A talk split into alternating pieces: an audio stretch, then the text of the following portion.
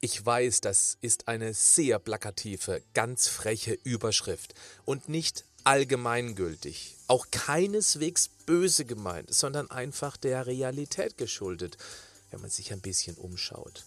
Was ist passiert und was kann man dagegen tun? Das erfährst du in diesem Podcast.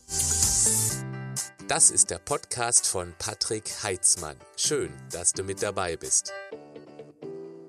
Singles haben mehr Zeit, viel Zeit, zumindest im Direktvergleich zu Müttern.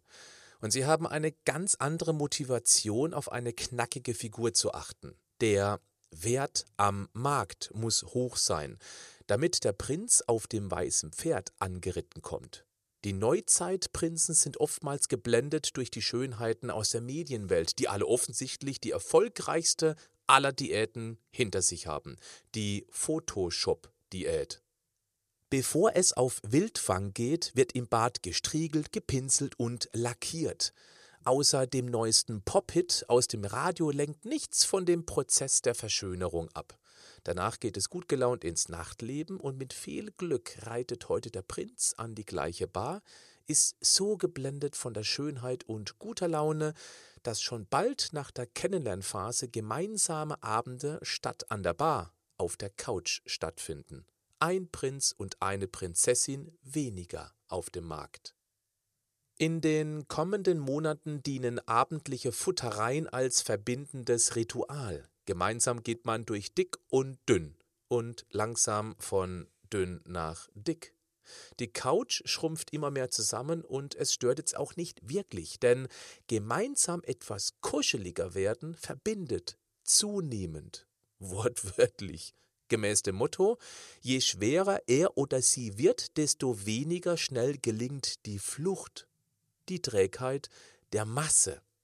Der Druck, diesen mediengemachten Idealen entsprechen zu müssen, verabschiedet sich immer mehr und damit auch der Druck, sich gegen die süßen Gelüste zu wehren und Überschusskalorien ins sportliche Fegefeuer zu jagen.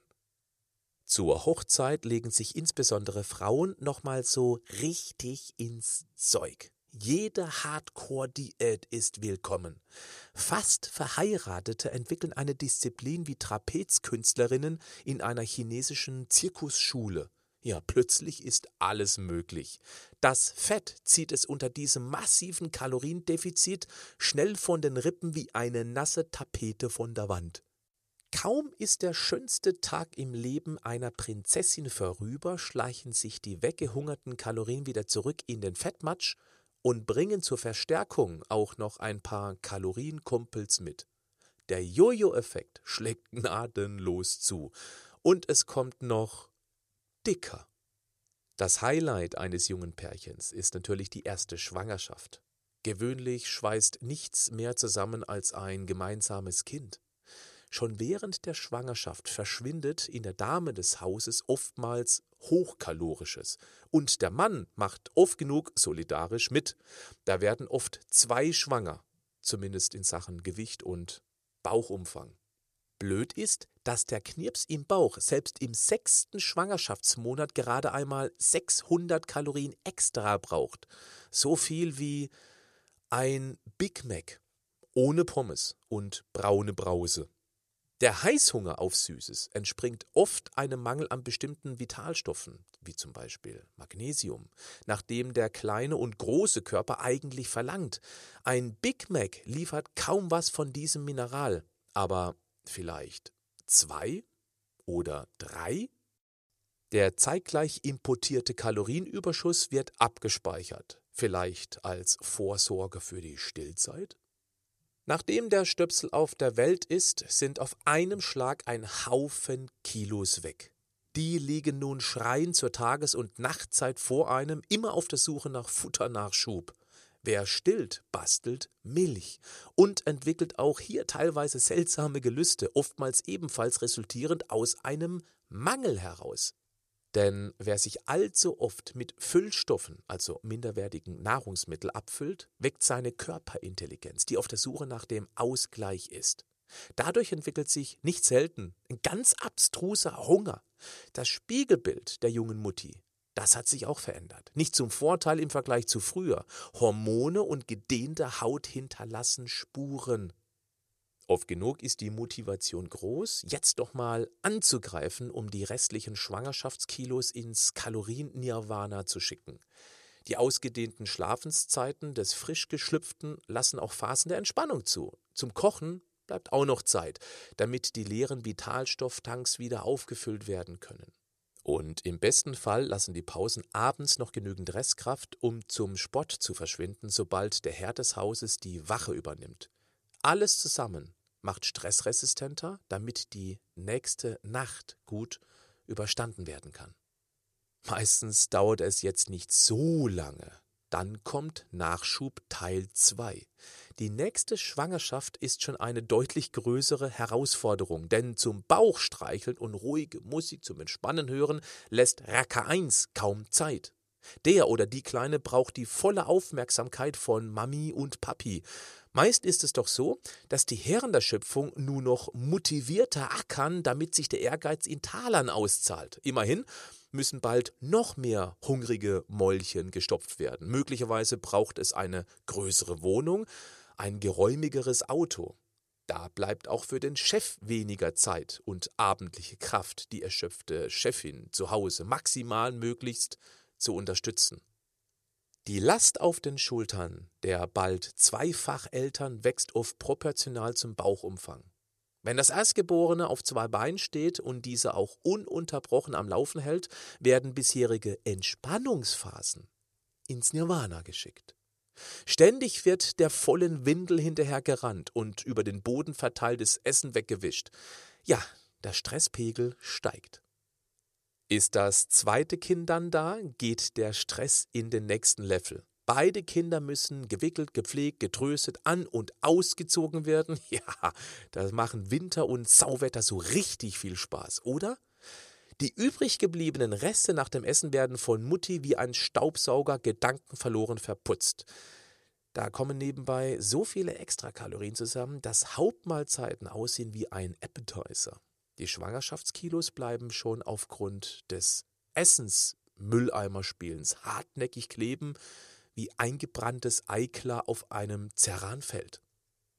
Wer den ganzen Tag mit zwei, drei oder noch mehr Kindern unter Strom stand, braucht abends Entspannung. Wie gut tut es dann, wenn die letzten Stunden vor der Nachtruhe, wie lustig, dann noch irgendetwas kalorienhaltiges Synapsenfasching auslöst. Ja, Essen macht glücklich und zwar ganz schnell. Zumindest so lange, bis wir nackig vor dem Spiegel stehen und ein bisschen mit dem Körper wackeln. Was können Mütter dagegen tun? Hier mal ein paar Lösungsvorschläge. Der Druck, auszusehen wie eine Gazelle, der ist weg. Der Mann trägt ja wahrscheinlich auch eine kleine Prinzenrolle spazieren. Warum also selbst übertrieben schlank im Strumpf stehen? Genau diesen Druck braucht eine Mutter mit Kindern nicht. Die wichtigste Botschaft muss lauten Ruhe bewahren. Selbstredend, dass Kinder immer Vorrang haben. Aber Mutti darf sich dabei nicht vergessen und aufgeben. Oft ist sie zerfressen von Sorge um die Stöpsel. Meine Mutter sagte immer, wir Menschen machen uns Sorgen für tausend Jahre, obwohl wir nur hundert werden. Als zweifacher Papa kann und darf ich da mitreden. Praktisch alle Sorgen haben sich in Luft aufgelöst und da waren einige dabei. Vertraue der Natur, gib ihr eine Chance. Als Mutter ist es ebenso wichtig, ein klares Nein aussprechen zu können. Wenn wir abends mal keine Lust zum Vorlesen haben oder mittags nicht zum dritten Mal imaginäres Kaffeekränzchen spielen wollen, dann muss das Kind ein Nein auch akzeptieren lernen. Nicht viele Mütter können das, weil sie dann ein schlechtes Gewissen plagt. Doch so lernt das Kind auch Frustrationstoleranz. Und ich meine, das ist verdammt wichtig für später. Eltern sollten keinesfalls Mülleimer spielen, zumindest nicht nebenbei. Falls was übrig bleibt, was noch essbar ist und nicht vorgekaut auf den Teller zurückgespuckt wurde, kann das auf einem Extrateller schön angerichtet, hingelegt und abends als Abendessen durchgehen. Wichtig ist, dass die letzte Mahlzeit richtig satt machen muss, weil ansonsten plötzlich der Naschschrank beginnt uns zuzuflüstern. Wer pappensatt ist, liegt auch den Restabend glücklich auf der Couch und danach im Bett. Und wer mit dem Kinderwagen einen Spaziergang macht, Gas geben. Rennen muss nicht sein, aber einen schnelleren Schritt bringt den Kreislauf in Schwung.